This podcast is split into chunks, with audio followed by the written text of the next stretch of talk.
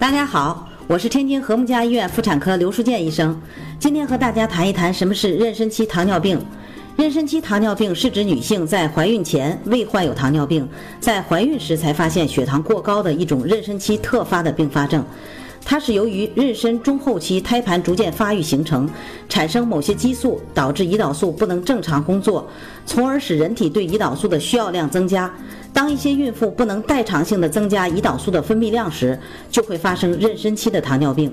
随着胎儿胎盘的娩出，大部分妊娠期糖尿病的孕妇糖代谢就恢复正常了。